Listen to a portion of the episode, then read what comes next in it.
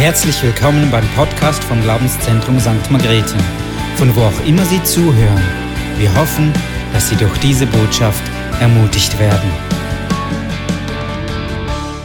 Wunderbar. Okay. Ah, das klingt besser. Also, als ich so vor 40 Jahren mit meinen Eltern durch dieses Rheintal gefahren bin, habe ich immer gedacht, Mann, ist das ein langweiliges Tal. Damals hat es noch gar keine Autobahn gegeben, muss alles auf Landstraßen fahren und so. Das hatte kein Ende, kein Ende. Und dann später gab es die großen Plakate, Rheintal, das Chancental. Und ab und zu ist ja so, dass die Welt Dinge voraus prophezeit, die wir Christen noch gar nicht begriffen haben. Und ich frage dich, packst du die Chance im Heiligen Geist? Packst du die Chancen, die Gott dir gibt für dieses Tal, für diese Menschen in diesem Tal, für deine Dörfer, wo ihr drinnen wohnt? Ich glaube, es ist eine spezielle Zeit. Ich hatte letzten Sommer äh, zwei meiner Kinder und letzten, seit gestern zwei, ein anderes Kind von mir, die zwei Jüngsten, die waren in einem Camp, im Camp Rock, da in Bischofszell und die haben die Chance ergriffen. Der Heilige Geist ist aufgekreuzt, wo es mir schon fast äh, Angst und Bange wurde, nicht weil ich es nicht, mich nicht freue, dass der Geist Gottes wirkt unter den jungen Menschen, aber weil ich dachte, meine Güte, der Geist Gottes fängt unter den Jungen, unter den Kindern, unter acht und neunjährigen an zu wirken auf eine Art und Weise, wo wir alten Schafe in Jesus es womöglich verpassen, dass der Geist Gottes, dass Jesus uns rechts überholt und wir in unser Beschäftigung Geschäftigkeit vielleicht gar nicht äh, erkennen, dass Gott etwas tun möchte, dass die Chance eigentlich vor unseren Füßen liegt. Als ich den Kleinen, meinen Neunjährigen da im Sommer im Camp Rock abgeholt habe, kommt er schon von weitem zu rennen und ruft, Daddy, Daddy, ich habe den Heiligen Geist erlebt, ich weiß, dass ich jetzt ein Kind Gottes bin.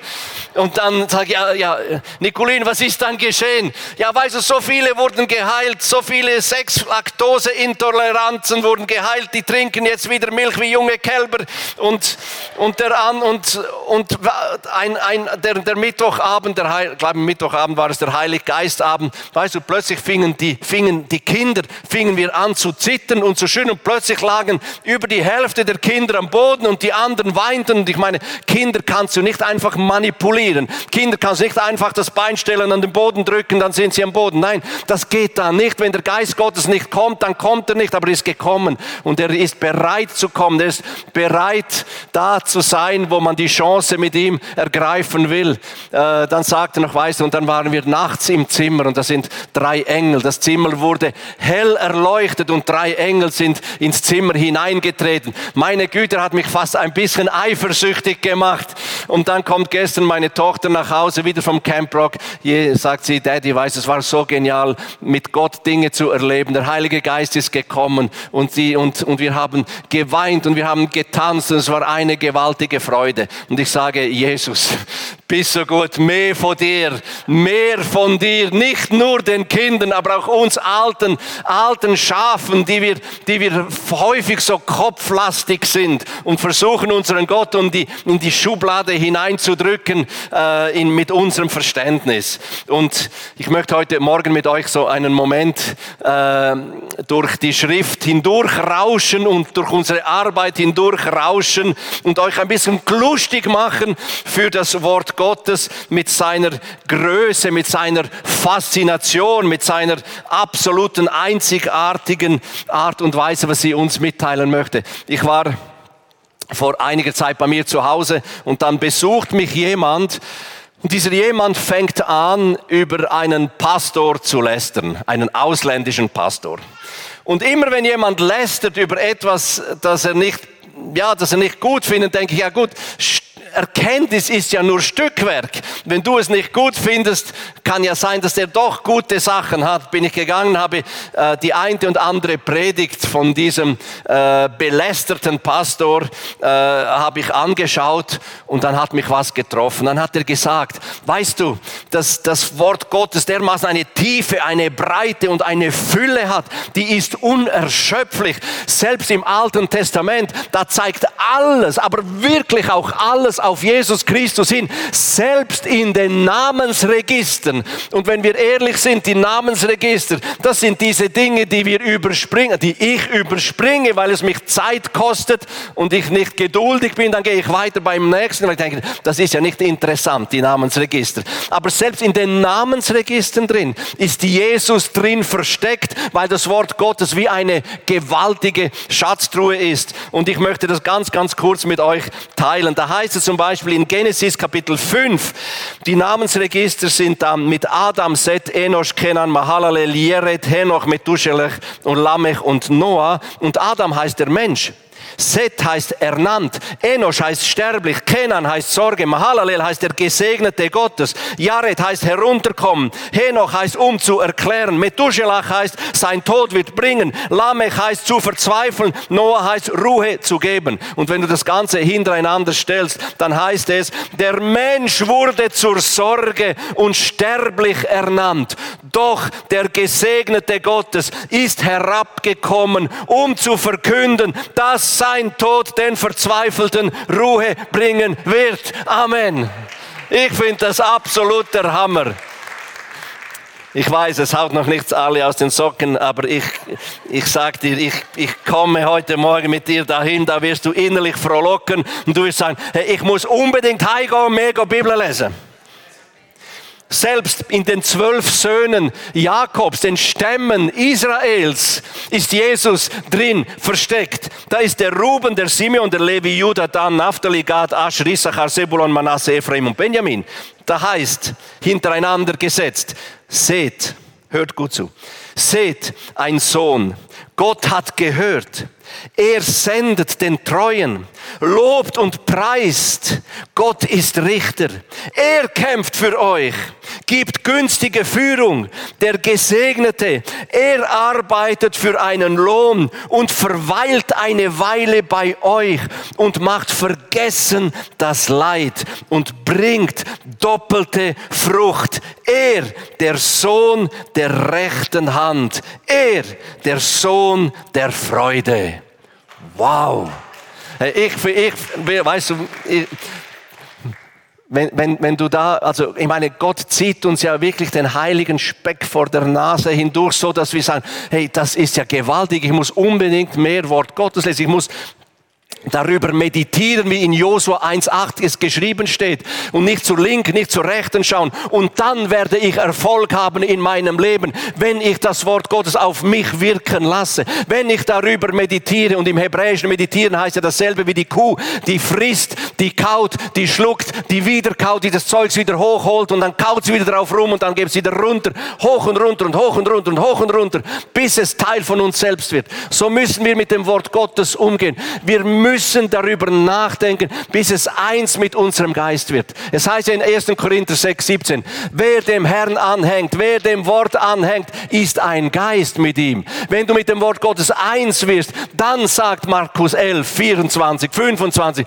dann glaubst du mit deinem Herzen, mit deinem Geiste, dann sprichst du mit deinem Munde und dann wird das Wort Gottes ausgehen und tun, wozu es berufen ist und nicht zurückkommen und einfach Leeres dir präsentieren. Nein, dann wird es genau tun, wozu es berufen ist. Und dann wird die Krafterweisung des Wortes Gottes da sein. Dann werden wir die Menschen nicht mit philosophischen und überzeugenden Worten versuchen, zu Jesus zu bringen. Nein, dann wird es mit Krafterweisungen des Wortes Gottes sein. Das Letzte. Die 24, also, gell, ich bin dem so dankbar, dass der gelästert hat über diesen Pastor, oder? Weil der hat, der hat, das hat mich dann angeregt, weiter zu suchen. Ich bin gesuch, suchen gegangen und bin dann auf die 24 Namen des Alten Testamentes gestoßen und habe mal all die 24 Namen hintereinander gestellt. Und ich, das geht jetzt zu lange, das alles runterzulesen. Das sind 24 Namen, das geht von Mose, Josua, Ruth, Samuel, Esra, Nehemiah bis runter nach Sach, äh, Haggai, Zachariah und Malachi. Also 24. Wenn du die hintereinander stellst, dann heißt das folgendes. Gott ist das Heil für die Begleiterin, für die Braut Gottes.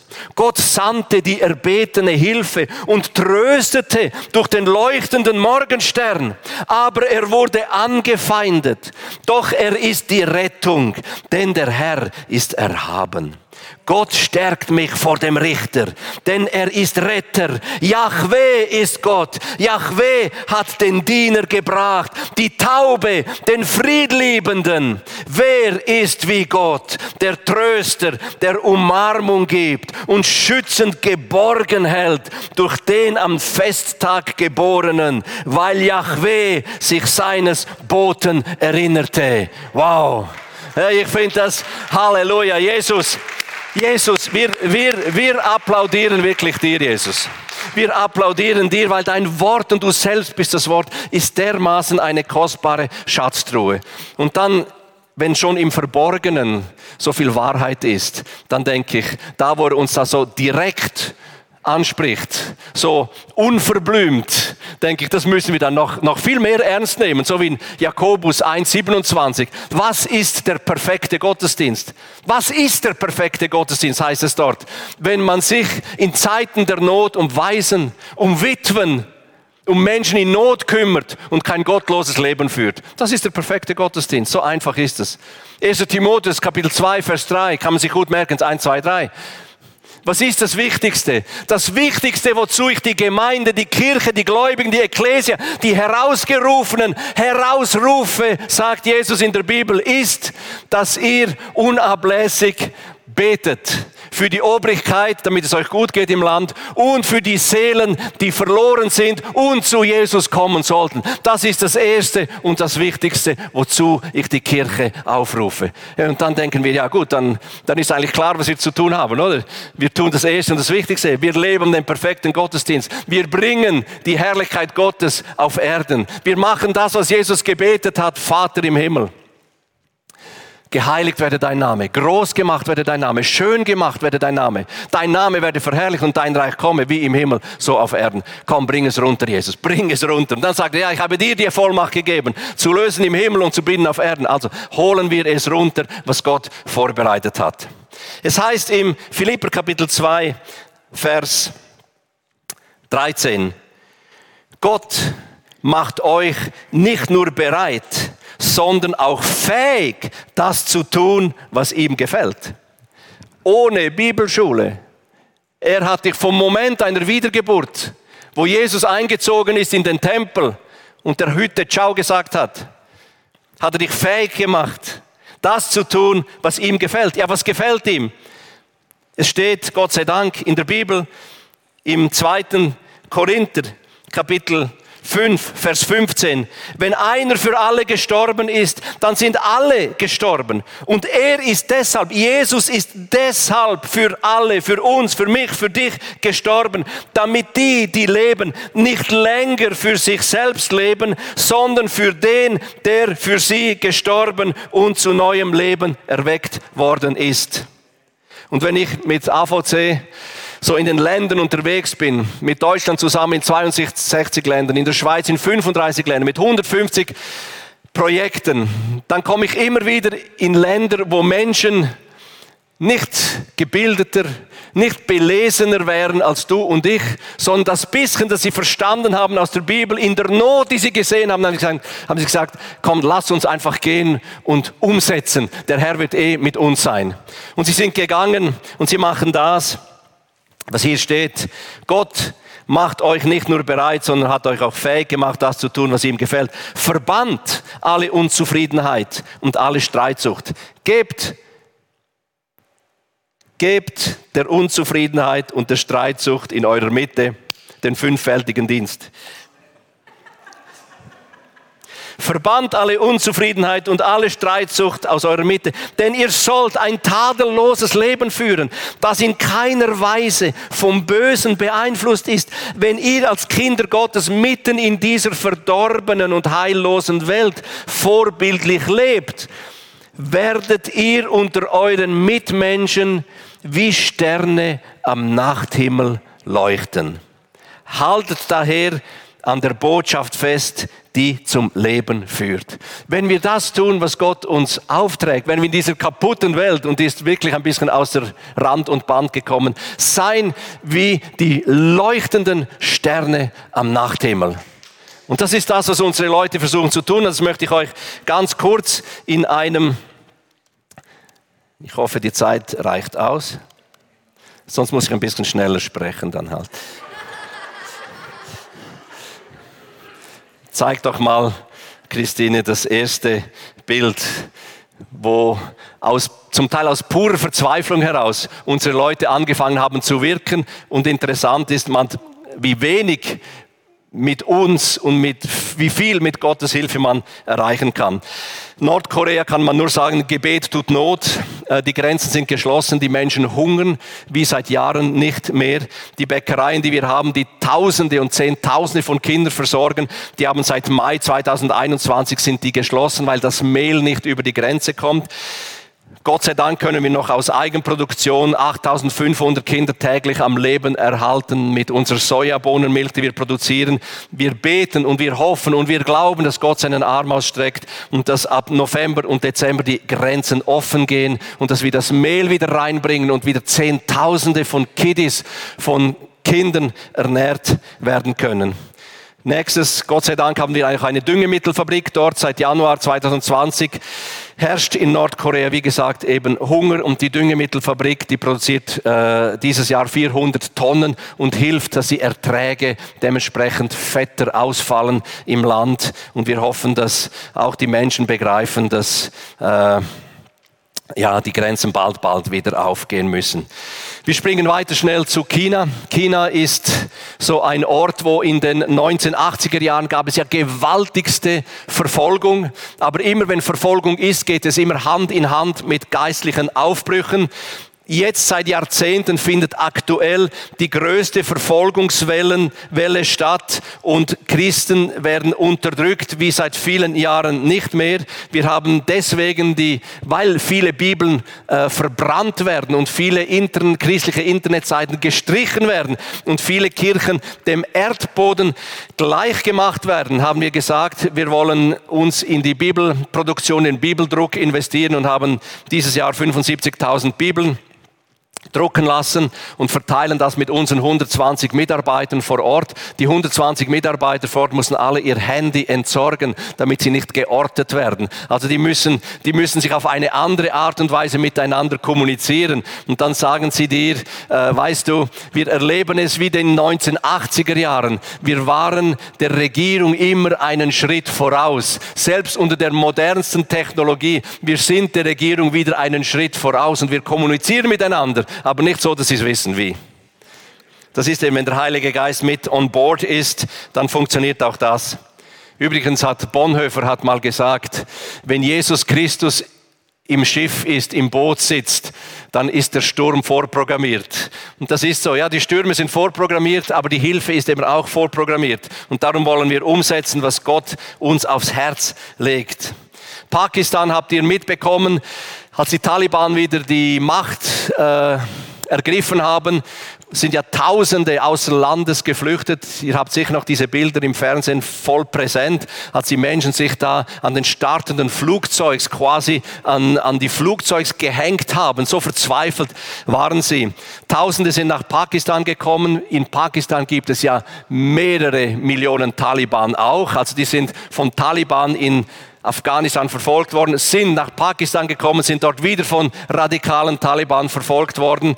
Aber gleichzeitig merkt man auch, in der Not ist das Wesen des Menschen halt so, man beugt seine Knie und man schreit, man ruft zu Gott, egal in welcher Religion, egal in welcher Kultur man aufgewachsen ist. Und dann geschieht eben die Verheißung Gottes, wer mich von ganzem Herzen sucht, von dieser Person lasse ich mich finden. Ich bin ja viel im Orient unterwegs und ich habe unzählige von Geschichten, wie Menschen dem weißen Mann begegnet sind, wie Jesus im Traum Menschen begegnet. Ich war letzten Sommer in Syrien, habe die Grenze zu Syrien übertreten und bin da in einem Office, in einem Büro gelandet und dann äh, fragt mich eine Person äh, ein bisschen aus und dann denke ich, ist das eine Falle oder keine Falle? Schlussendlich hat sich herausgestellt, dass das einfach eine Frau war, eine Muslima, die hatte schon drei Begegnungen mit Jesus und, und wusste nicht wirklich, was sie damit anfangen soll und ich konnte ihnen aufgrund von der Bibel erklären, was dieser Traum bedeutet und sie war total happy.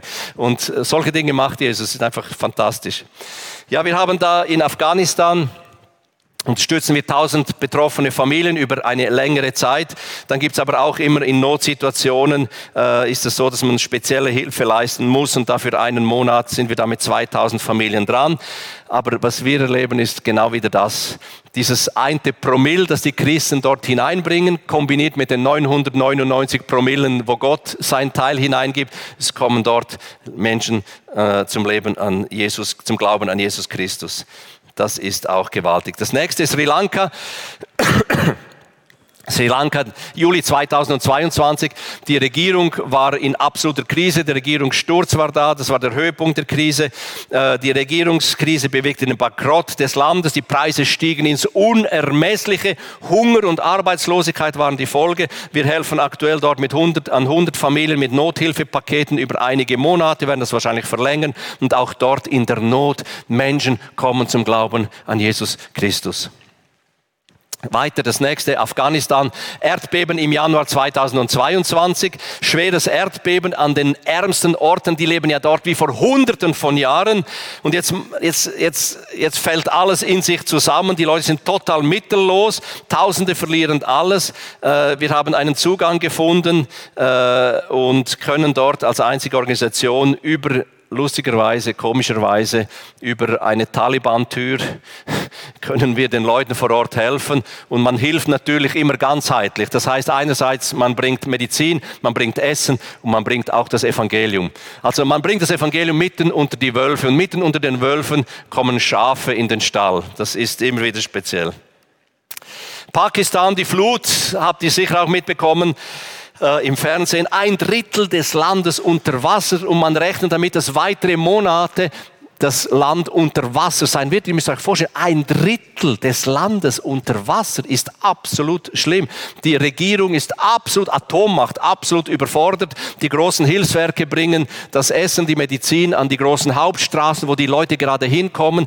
Gott sei Dank haben wir dort 50 Kirchen. Und diese 50 Kirchen bringen Medizin und Essen mit Booten an die entlegensten Orte, dort wo eben niemand sind. Und nicht nur Essen, man bringt eben auch Hoffnung in Form vom Evangelium und Menschen bekehren sich auch dort. 1200 Leute sind ja umgekommen, 30 Millionen sind betroffen, die, Not, die Not schreit zum Himmel und und wenn die Not zum Himmel schreit, dann muss man sagen, Herr, streck nach Apostelgeschichte 4.30, streck deinen Arm aus durch deinen heiligen Knecht Jesus Christus zu Heilungen und zu Zeichen und zu Wunden. Ich habe letztes Jahr, als die Hungersnot im Südsudan war, habe ich meinem Leiter gesagt, komm, jetzt, ich habe nicht so viel Kohle, dass ich dir ständig jeden Monat so viel Geld runterschicken könnte, dass du diese äh, vervier, verfünffacht teuren Lebensmittel kaufen kannst. Du musst deine Leute unbedingt lehren, sie sollen nach Matthäus 6 glauben, dass jeder, der in Christus ist, nicht betteln muss, was er anzieht, was er isst, sondern einfach Gott vertraut. Um solche Dinge kümmern sich Menschen, die Gott nicht kennen, heißt es dort. Und dann sagt er, ja, was denkst du dann, was wir tun? Wir haben regelmäßig Essensvermehrungen, regelmäßig, aber nicht immer. Und die paar Mal, wo das Essen sich nicht multipliziert für Tausende, wenn wir für Hunderte gekocht haben, dann brauchen wir dein Geld. Ja, wunderbar. Weiter so, habe ich gesagt. Wir haben Gott sei Dank auch jetzt ein bisschen mehr in, äh, auf der äh, europäischen Seite, ist ja auch die Not riesig. Äh, ich möchte euch kurz einen Clip zeigen, wie wir, äh, wie wir äh, das Licht in einen berüchtigten Knast in Bulgarien, in Sofia hineinbringen und wie wir dort als Sterne leuchten dürfen, nur weil wir tun, was Jesus uns befohlen hat. Geht hin und verkündet aller Welt. Ali Dini ist unterdessen ein lieber Freund von mir geworden. Wir haben Tourneen in der Schweiz mit ihm gemacht und dann hat er gesagt, äh, ich, ich freue mich so, dass ihr mich so würdigt und ehrt, wenn ihr mich in der Gemeinde annimmt, aber bitte, ihr müsst nicht jeden Gottesdienst von mir singen. Dann habe ich gesagt, von was redest du? Ja, sie singen Ali Dini Liebi. Äh, nein, nein, Ali Dini, das war nicht für dich, das war für den Herrn. Ali Dini Liebe. Ali Dini ist äh, ein ehemaliger Mafiaboss, ist vor wenigen Jahren zum Glauben gekommen. Ich war vor zwei, vor drei Wochen war ich bei ihm. In Bulgarien und dann sind wir über die Brücke gefahren, wo er vor Jahren auf dem Weg war, einen Konkurrenten im Drogenbusiness umzulegen. Er war da mit seiner Freundin unterwegs, einer Prostituierten und beide waren auf Alkohol, beide waren auf Drogen und Ecstasy. Es mit 180 Stundenkilometer hat er die Brücke einfach verpasst, ist geradeaus. Das Auto ist auf dem Dach gelandet, bei dem Spital. Die Freundin verliert einen Arm. Er verliert ein Bein, zurück im Gefängnis äh, entwendet er jemandem eine Bibel und liest dort drin, es ist besser, jemand verliert einen Arm oder ein Bein, als dass er seine Seele verliert. Und so ist er zum Glauben an Jesus gekommen ähm, waren vor zwei Jahren bei ihm im Winter, haben ihn besucht. Dann hat ein Mitarbeiter von uns hat einen Schneeball gemacht und gefragt, meinst du, kann ich die, ihm den Schneeball anschmeißen? Dann haben gesagt, ja, schau mal, ob er rückfällig wird oder nicht. Er ist nicht rückfällig geworden. Der Mitarbeiter hat es überlebt. Ja, aber es ist schön, wenn solche Leute, die absolut kaputt sind äh, oder kaputt waren, und immer noch nicht perfekt sind. Sein Heiligungsgrad, da hat es noch Luft nach oben. Äh, aber er tut das bisschen, das er hat, er tut es für Jesus und Gott stellt sich zu ihm. Und das finde ich genial. Das nächste Hungersnot am Horn von Afrika. Äh, das ist ja die nächste Riesenkatastrophe. Ich habe so den Eindruck, wir gehen von Katastrophe zu Katastrophe. Wenn ich vergleiche, bin ich seit 20, 25 Jahren in der Mission unterwegs. Katastrophen und Nöte hat es immer gegeben. Aber was ich seit einigen Jahren beobachte, so am Puls des Geschehens, ist, äh, die Katastrophen sind näher aufeinander getaktet. Sie kommen immer schneller aufeinander und immer häufiger. Vielleicht sind es diese angekündigten Wehen, bevor dann der Herr wieder zurückkommt. Ich weiß es nicht. Lass es da stehen. Hungersnot am Horn von Afrika äh, aufgrund von Dürre, aufgrund von mangelndem Regen. Während Jahren sind die Leute in Somalia, in Äthiopien und in Kenia am Hungern. Und wir erwarten gerade, dass viele Millionen aus Somalia herauskommen. Somalia ist ja Weltverfolgungsland Nummer drei. Da ist keiner drin oder kaum einer ist dort drin am Evangelisieren, weil es einfach zu gefährlich ist. Wir platzieren uns jetzt auf kenianischer Seite an der Grenze, machen dort eine mobile Küche und jeden Tag kommen zwischen 1000 und 3000 Leute zur Grenze und wir geben denen Essen, wir geben denen aber auch Evangelium. Und was man muss, man muss für sie beten, denn die radikalen Islamisten sind dort auch unterwegs in diesem Gebiet. Das ist nichts anderes als 100 Kilometer von Wüste. Und die hungern genauso, die Islamisten, wie alle anderen auch. Und man äh, kann sich vorstellen, die holen sich dann das Essen dort, wo es eben ist. Und darum sind wir nahe in Zusammenarbeit mit der kenianischen Polizei und mit der Armee vor Ort. Aber die Not schreit auch dort zum Himmel. Und betet bitte auch dass wir das Essen weitergeben können, aber auch den, den, äh, ja, den Notdürftigen auch viel, viel Hoffnung und Gebet und Jesus weitergeben können. Sonst haben die keine Perspektive auf Jahrzehnte hinaus. Dann wieder zurück äh, nach Italien. Gott tut Wunder, wie schon vorhin gesagt, unter den Mafiosis. Hier wurde einem Mafiaboss ein Haus entwendet. Die Anti-Mafia-Behörde hat uns das Haus geschenkt. Unterdessen haben wir Gottesdienste dort drin im Keller unten, wo früher die Drogen, das nächste Bild, äh, im Keller unten, wo früher die Drogen und die Waffen gelagert waren, da finden jetzt Gottesdienste statt. Preis dem Herrn.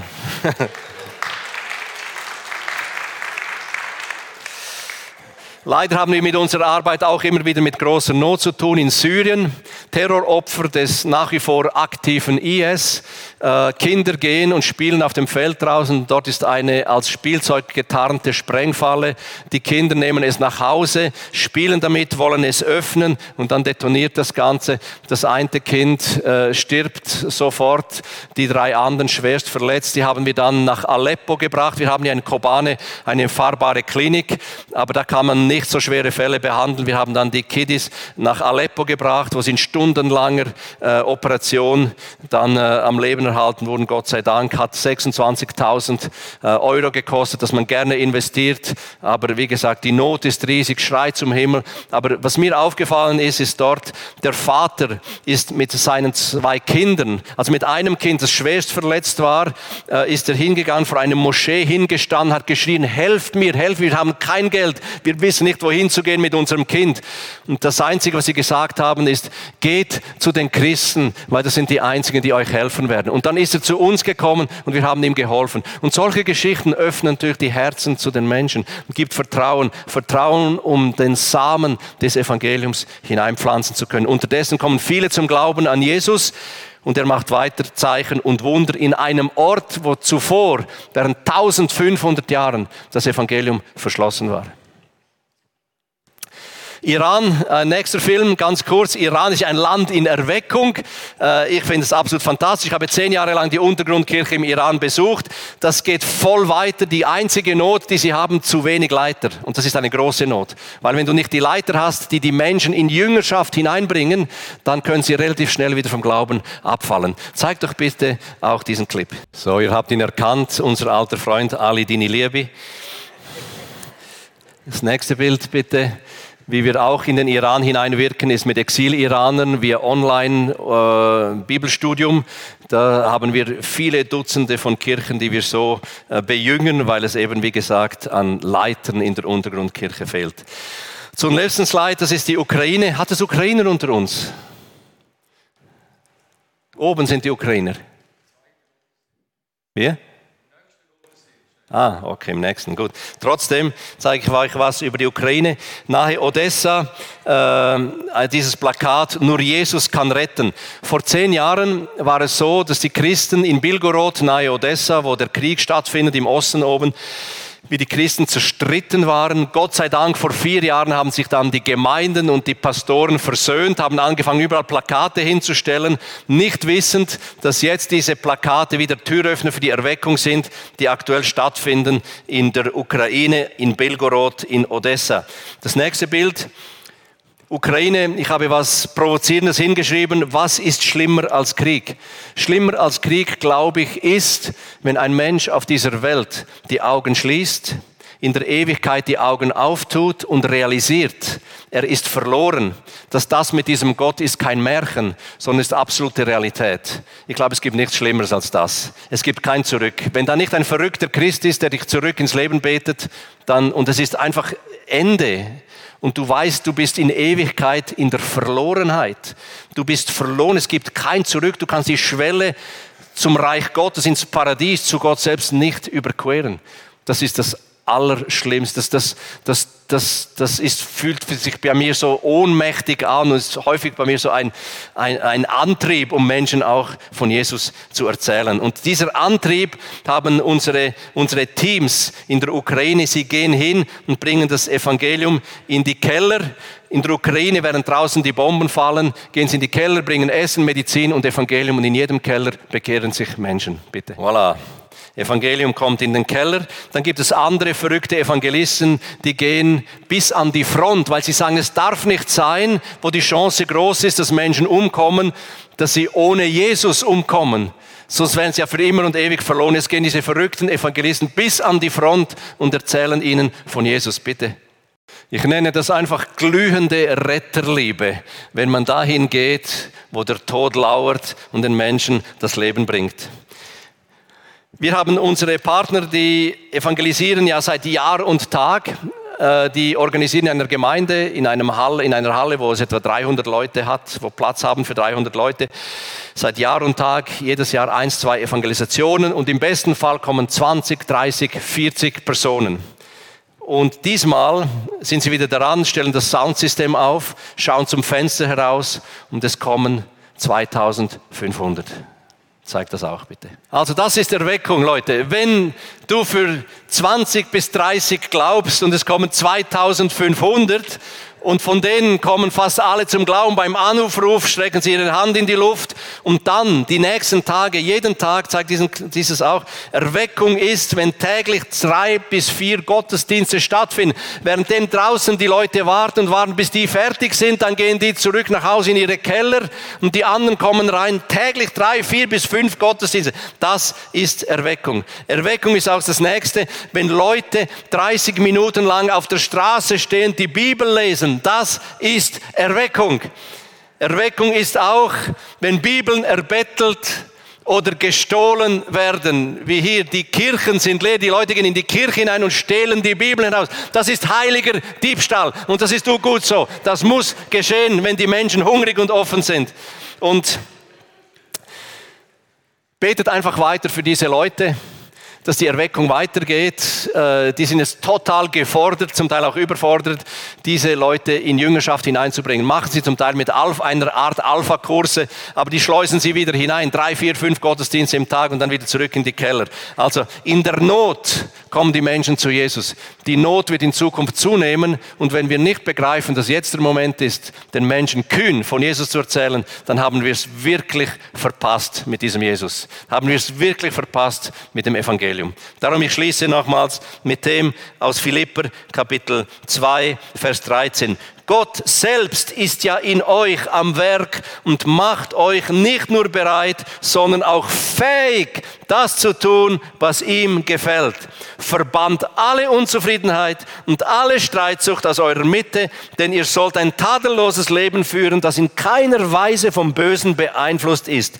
Wenn ihr als Kinder Gottes mitten in dieser verdorbenen und heillosen Welt vorbildlich lebt, werdet ihr unter euren Mitmenschen wie Sterne am Nachthimmel leuchten. Und Menschen, die in der Finsternis sind, orientieren sich immer nach dem Licht. Darum sei ein Hoffnungs- und ein Lichtträger für Jesus. Sei kühn, steh auf im Glauben und geh und scheine mal so richtig ab. Amen.